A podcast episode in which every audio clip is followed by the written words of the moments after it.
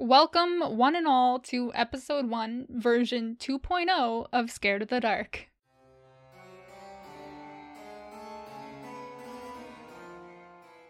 Hello, everybody. I'm Stephanie, and this is Scared of the Dark. We're calling this version 2.0 of episode 1 because I already recorded this episode, and then my recording software crashed. And I could only recover four minutes of the of the entire episode. I promise to bring as much enthusiasm I can to this material a second time. Today we are going to be talking about games to not play in the dark. I recently heard of this book called Dangerous Games to Play in the Dark by Lucia Peters, and it's a really interesting book. You should definitely check it out. But I'm saying do not play them. Don't do it. It's not worth it. There's always a consequence. Don't do it. If you play these games, you're dumb. I don't make the rules, it's just fact. The first game that I want to tell you about is called The Answer Man. It is also known as Phantom of the Answer or just The Answer Phantom. He's a man of many a title. Legend has it that the Answer Man is a ghost of a boy that was born as just a head. He had no arms, no legs, and no torso. Nor torso? No torso. Unfortunately, I can't imagine this boy was born alive, but the ghost of that baby boy is the Answer Man. It's said that now this ghost is trying to complete his body by collecting or stealing body parts from people who play this game. So there you go. That's reason enough not to do it. He's just there for your body parts. The game is said to have originated in Japan in the early 2000s with the rise of mobile phones, and you'll find out why that makes sense in just a moment.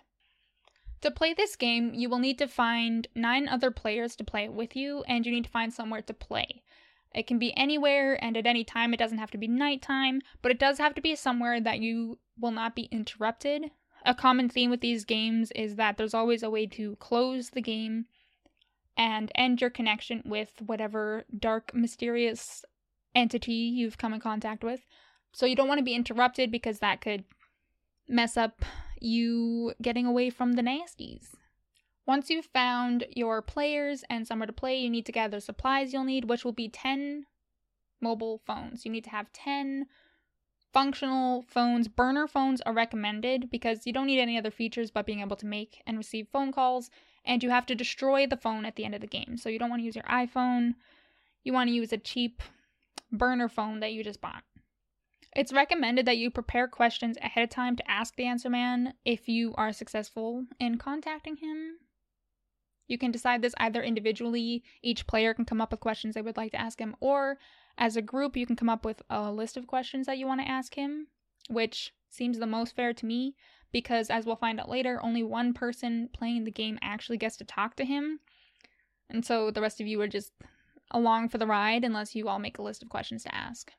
Next, you're going to want all 10 people to sit down, or you don't actually have to be sitting, sorry. You're going to want all 10 people to make a circle. You can be standing, you can be sitting, it doesn't matter. But you all need to be sitting. I keep saying sitting, you don't have to sit. You'll have to be in a circle. Then every person is going to give their phone number to the person on their right. You're going to want to give them the number of this phone that you don't mind destroying. Give it to the person on your right. Once everyone has everyone's phone numbers, one person will count to three, and everyone will call the person on their left at the same time. When you all call each other, there are two things that can happen. First, all 10 phones could just get a busy signal or go to voicemail. If that happens, you hang up, the game is over, you have failed to contact the answer man. But you still have to destroy all 10 phones immediately. Even if you didn't contact anything, you still have to destroy all 10 of the phones, which is why you want to be using those burner phones and not your $1,000 iPhone. However, if only nine phones go to voicemail or get that busy signal, and the 10th phone's call is answered, congratulations, you are now on the phone with the answer man. That one lucky player, lucky maybe, that one lucky player then gets to ask the answer man any question that they want. It can be the personal questions they came up with or the list of questions that the group came up with, but you now get to ask a question. The answer man will then answer your question, give you the information you're looking for, but then he can ask you any question he wants. You cannot lie. You cannot omit the truth or leave any information out of your answer. You can't spin the truth to make yourself sound better. You have to fully and honestly answer whatever question he asks you. Another thing to note here is that when he answers the call, you cannot put him on speaker and you cannot pass the phone to any other player in the group, which is why it's helpful to have that list of questions. Because the answer man chooses whose call he's going to answer and he will only speak to that one person.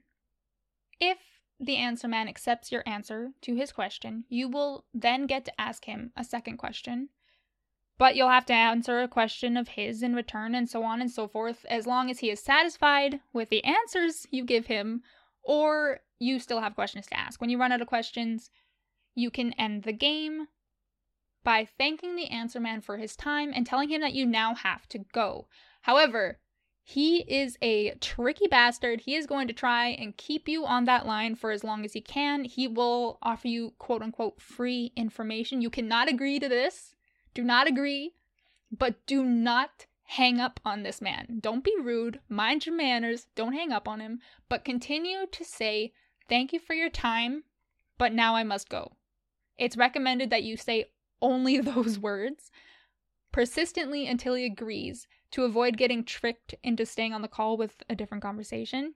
If you're persistent enough, eventually he's supposed to agree and hang up, and you must immediately destroy all 10 phones used to play the game, not just the one that he answered, but all 10 used to play the game. Whether or not you even whether or not he even answered the call, you still have to destroy all 10 phones and get rid of all the pieces of them as soon as possible. A few little extra warnings about this game. Again, he'll never give you free information. He'll try to trick you, saying that he will, but he won't. He'll always find a way for you to have to answer one of his questions in return, and he will purposely ask you questions that you will not be able to answer to his standards or to his liking. And when that happens, the consequence for not answering to his liking is that you will start to feel a strange sensation somewhere on your body. Now, this is where there are two different versions of the tale. One version is that a phone, a phone, no, a phone will jump out of the hand. A hand will come out of the phone and immediately tear that part of your body off and take it for himself. I don't really like that version. It's like, oh, look, he stole a piece of my body, but there's a different version, which in my opinion is scarier. And that is that you'll feel that strange sensation somewhere on your body. It can be a joint, your finger, a toe, a whole limb, or your head. And that part of the body is the price for losing the game. And this version of the story, my favorite, says that this answer man will come for his prize, this piece of your body, at any point in the next days, weeks, or even years after playing the game. And he'll do this through an illness or an accident or in any way, really. I picture personally, say you lose the game and you get a tingly feeling in your head. I imagine it is a tingly feeling. Then in my messed up imagination, I'm picturing like in the office where I think it's Joe Packer dies by his head being cut off in a car accident. That's what I picture happening to you for losing this game. So don't don't play and certainly do not lose. That is the game The Answer Man. I'll put the sources for both of these games that we're going to go over today in the show notes because I found a lot of information on the same sites and books for both of them. So you can go read the websites and the books later, but we're going to go to our second game now, which is called The Corner Game. The Corner Game, in my opinion, is a lot scarier than the Answer Man game, and you'll figure out why in just a moment. The origins of the Corner Game are believed to be in Korea, but I couldn't find anything to confirm that. It's just kind of rumored or part of the legend that it originated over there. The corner game is essentially a summoning ritual that summons entities that live or are drawn to corners. Some of them are said to be entities that live on the ceiling but are still attracted to the ritual because they use the corners to come down from the ceiling to be closer to their human prey. That's what I saw terrifying. That alone is enough reason to not do this. A quote from that book I mentioned is that the game is to contact the creature that lurks in the corners of every room. That is a terrifying idea by itself, but contacting that creature, another level. The book also does not state a reward for this game. In the book, it shows like a risk level and a reward for all the games. And listed under reward for the corner game, none. That's literally what it says. So you get nothing out of this, but trauma. So, how do you play this pointless and terrifying game? First, you need to find three other people who are stupid enough to play this game with you. The players in this game are called principals for some reason. I couldn't find a reason why, that's just what they were called. Once you've found these three dumbasses to play with you, you have to choose a room to play in. And then you have to take the furniture out of that room. And then you additionally have to completely clear the building of any other living things. So if you have roommates or pets, they all have to be out of the building. They can't be present while you do this ritual. Then you will turn on the lights in the game room and proceed to turn out all of the other lights of the house or building. So the only lit room will be the game room. Next, before you start playing this game, you're supposed to designate a speaker who will be player one, and no one but that speaker is allowed to speak for the entirety of this ritual. Once you've got that figured out, you've numbered your players, player one is your speaker, you all, one by one, go into the designated game room and chant your name out loud three times. Sounds like some demon shit to me, but that's what you do. You go in, you chant your name three times, and then when you're all inside, you close the door. Then you are all silent and turn out the lights. Each player then goes into one of the four corners of the room. I think I forgot to say that, but the corn the the corner. The room you're playing in must have four corners only, not three corners, not five corners. I don't know what kind of fucking room you have in your house that doesn't have three corners, but you gotta have. Oh, doesn't have three corners. Doesn't have four corners, but you gotta have four corners, alright? Then each player chooses a corner you can't have two players in one corner. You can't have a corner that's empty. One per player, all right? You need your space. Then you stand in that corner, facing the wall, back to the room. Again, not speaking. Not speaking is stressed in every step of this game, so it's probably really important. Once everyone is positioned, the speaker will count to three, and on three, the players will rotate clockwise to the next corner. Again, backs to the center of the room the entire time. So you're waddling, shuffling your ass from one corner to the next clockwise. Once everyone has made it to the next corner, you repeat that step again. To count to three, and you all move again. And you do that until every player has stood in every corner of the room. And then it's time to end the game. Unless one of the players goes missing during these steps. uh, people can go missing playing this game. If someone is found to be missing, the speaker should then alert the other principals that they're going to start the emergency procedure. This game is no joke. You have procedures and policies. In this emergency procedure, each player must say their name backwards three times, summoning another demon, I imagine, and then turn around and press their backs to the wall. So this whole time you've been facing the wall, and now you'll turn around and face the center of the room, backs against the wall. And the player closest to the light switch will then turn on the light, and the missing player should, should, not will, reappear. Again, no one speaks now. All quiet. You can now continue the game. However, there is a chance after your buddy has gone missing and you do this emergency procedure that there will now be five, not four people in the room, but five. There will be an extra figure there. If this happens, the speakers will tell the other players to start the completion procedure. It is important to note you are not supposed to speak to or acknowledge this extra figure in any way whatsoever the speaker will tell you to do the completion procedure. And in this procedure, all the players go to the light switch without facing the center of the room. So you've turned back around, you're facing the wall, and you all have to make your way to the light switch. Ideally, walking behind the extra dude. So wherever he is, you go away, even if it's the long way to the light switch, facing the wall. Once you get to the light switch, there's kind of two versions of this that I saw. One source said that everyone has to have their hand on the light switch and then again chant their name backwards three times. One source said that you all have to have one hand on the light switch while you chant, and others didn't specify. So maybe do that just to be sure if you're going to be dumb and play this game. And then, no joke, then the instructions say you turn on the lights and quote, hope for the best. so this might not work. You just fucking hope it will. Then the next step, if, if all players made it through the game, if you're all still there and alive, you can leave the room. You're not supposed to go back into that room for quite some time, and you are supposed to never be in there alone in the dark again. Obviously, I don't think you need to be told that, but it does.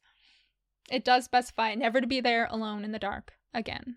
Some little extra need to know information about this game, some warnings. Um, as I said earlier, do not speak unless you're the speaker, was in every single step of the instructions for this game. So it's got to be important, right? Don't talk. One source said that players could speak in emergencies, but I would recommend not, first off, don't play the game, but not doing that. Just let the speaker do his job and the rest of you be silent. If during the game players bump into each other while you're waddling like a dumbass around this dark room, you're supposed to turn on the lights and wait a few minutes before starting the game over again. Again, not speaking. It's recommended that before you start the game, you should come up with signals for starting the different procedures and for if a player disappears. One popular method I saw is to number the players, as I said before, uh, speaker being number one, and then have player two, player three, and player four. So then after each rotation, the speaker will knock once, saying he made it to his next, or they made it to their next corner. And then player two will knock twice to say that they've made it. Player three will knock three times, and player four will knock four times. And that way, if someone doesn't knock, then you know that they are gone. Some versions said that the disappearing player just reappeared in a different room um, in the building they were playing in, but others didn't specify, so I assume they're like in the underworld or something. So that was one method to know when someone has disappeared, which seems important. If you're in the dark, you can't just be hoping for the best. If anyone but the speaker speaks during this whole thing, all I could find was that you've now brought terrible danger onto the whole group. I couldn't find anything more specific than that, so we're left to imagine the worst, which seems like the most likely scenario anyway. One more thing. This is kind of all over the place right now. I apologize, this last part. But another thing is, all four players are required to do the completion procedure, to close the game. So if someone has disappeared and you do the emergency procedure, but they don't reappear, you're just fucked because you can't end the game, you can't close the connection you've opened with the creatures of the ceilings and corners. And you're just living with them for the rest of your life, I guess. One comment that I found on a website called The Ghost in My Machine, which is where I found a lot of information on these games. Highly recommend the website. Really cool. One comment that I found um, for this game was what if the speaker disappears? Because what if the buddy that is pulled down to the wherever the fuck is the speaker because no one else is now allowed to speak. Player 2 isn't suddenly the speaker. That's still the only person that's allowed to talk during this whole game. So you have no way of counting to finish the game. You have no way of saying, "Hey, now we got to like do the emergency thing." You just have to know and like do it silently. I don't know, but what if the speaker disappears? That seems like the worst of the worst, but yeah. And again, if he doesn't come back, you can't close the game with three people. So you're just stuck. And that is the corner game.